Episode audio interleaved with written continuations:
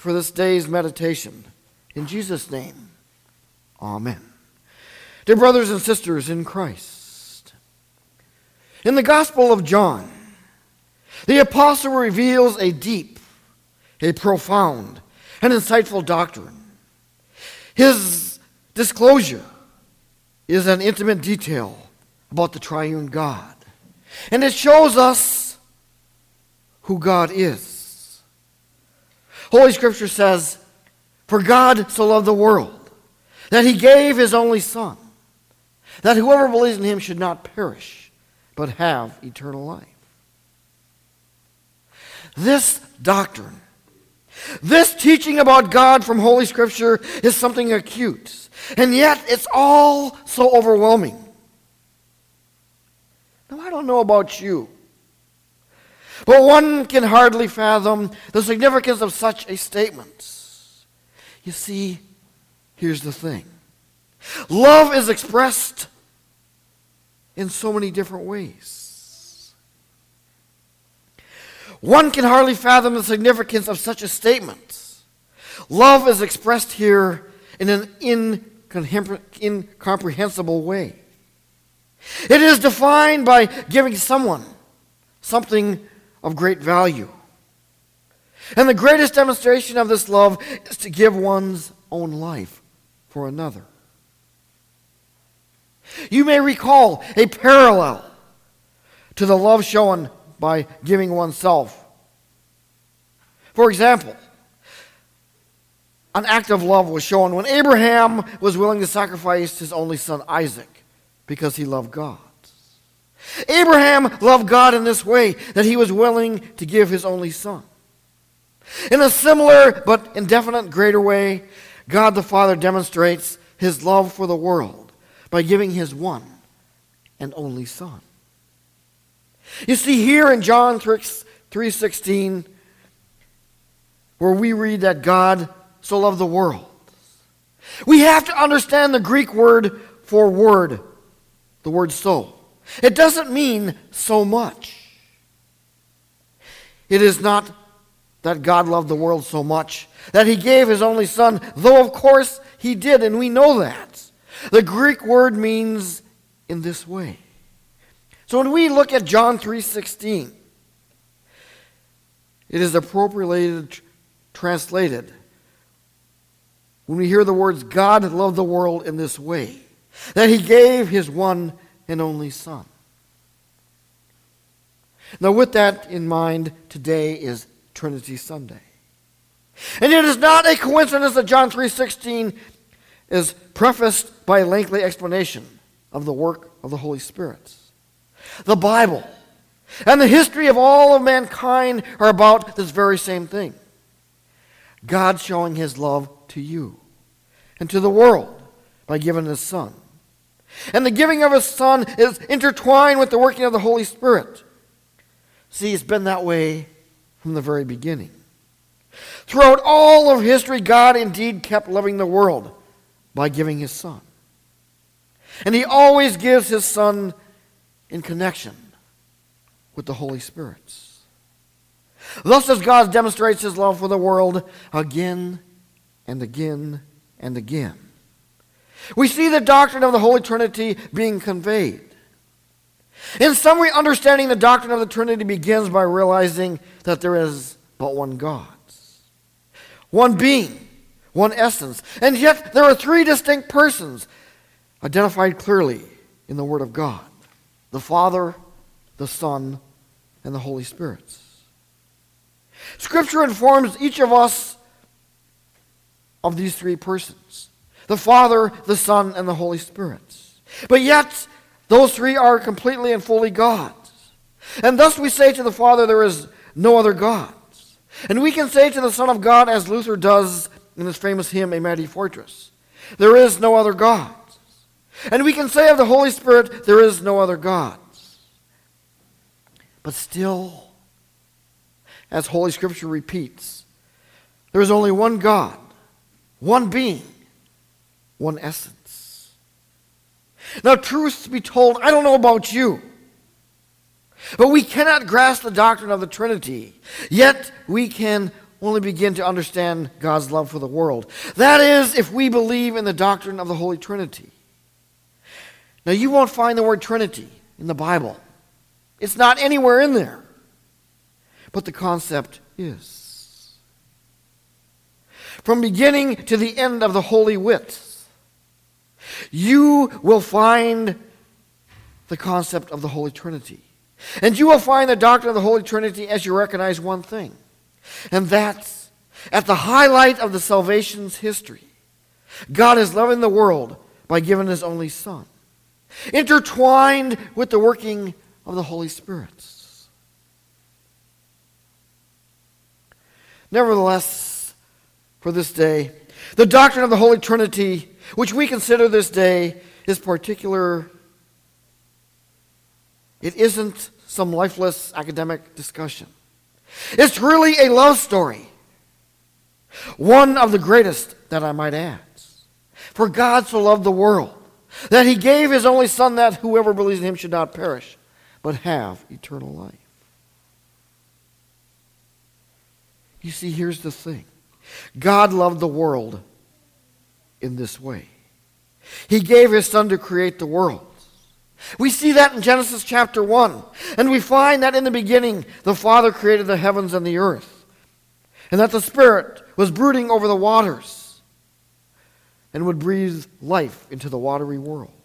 And when God spoke, he was creating through his Son, with whom the world was designed to be uniquely intimate. But because of man's sinful nature, man rejected God's loving gifts of this creation.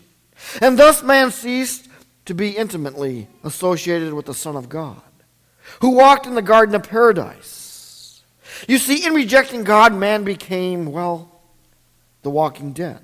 And as it were, a citizen of Satan's domain, as St. Paul reminds us in his letter to the Ephesians. after the fall into sin. God loved the world in this way. He gave his Son in the promise of salvation. And in his love, the Father promised the seed of the woman to conquer Satan. The Son is the heart of God's word of promise. And the Holy Spirit inspired the prophets to foresee the beautiful Savior, the one who fulfills God's promises. but God's loving promise of a Savior. The Spirit powerfully breathed faith and hope into the ancient people's hearts. Theirs was an Old Testament faith that trusted in the coming Savior and a hope that yearned for eternal life. To save fallen man, as promised, God loved the world in this very way. He gave his Son to become flesh. The Father sent His Son into the world, and the Spirit caused the incarnation in the womb of Mary. And the Word, which is the Son, became flesh. You see, here's the thing what Holy Trinity is all about. The world did not recognize or accept the Son of God, with whom there was to be intimacy. They rejected him, and they proposed to kill the Son, the, vineyard's owner, as in John and Matthew's gospel. Yet God loved the world in this way. He gave up his only son right there on the cross to save this fallen world, to save his haters. The Father willed that the Son be given into their hands. And the Spirit guided the Son to obey the Father and be lifted up high on the cross. Jesus trusted the Spirit led him out into the wilderness. You see, the Son submitted to his Father. He was crucified, he was dead, and he rose again. You see, the glorious thing is winning salvation for fallen mankind, is what the Holy Trinity is all about. And then it happens. God loved the world in this way that he gave his Son to us by faith. The Father's desires that we would be saved by believing in Him who He has sent. Believing in the Son whom for us died and rose again is the heart of Christianity. but the Spirit's power. We are given to believe that Jesus is the Christ. God continues to love the world in this way. He gives his Son to sinners through word and through sacraments. And the Father established the word and sacraments that we become his children. The preaching and bestowal of the sacraments convey Christ as our Lord and Savior. And the Holy Spirit of old still works, though the preached and sacramental word, to bring new birth and faith to each and to every one of us. Finally, God loves the world today in this way. He will give His Son to call believers to paradise. The Father has given all judgment to His Son, and the Son of God will return to the world. And He will speak, and the dead shall come to life. And the Spirit will give immoral life to our formerly mortal bodies. So, my dear friends in Christ, what is it, Pastor, that you're saying? Well, maybe I can sum it up in this narrative. You see, there are many unexplained phenomena in nature.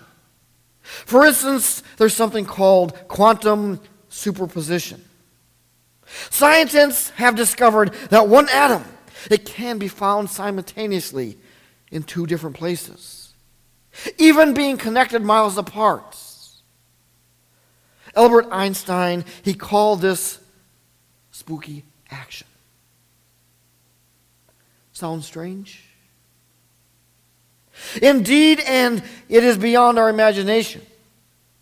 Science has shown that when something travels extremely fast in relation to other things, time actually slows down for the speedy things.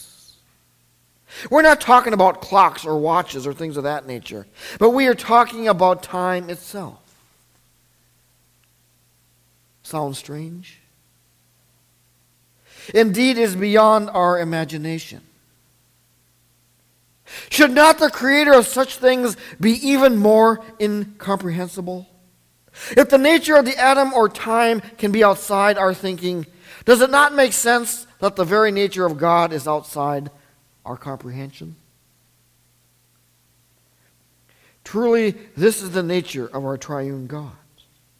Holy Scripture and not science reveals that there is but one God, one being, one essence.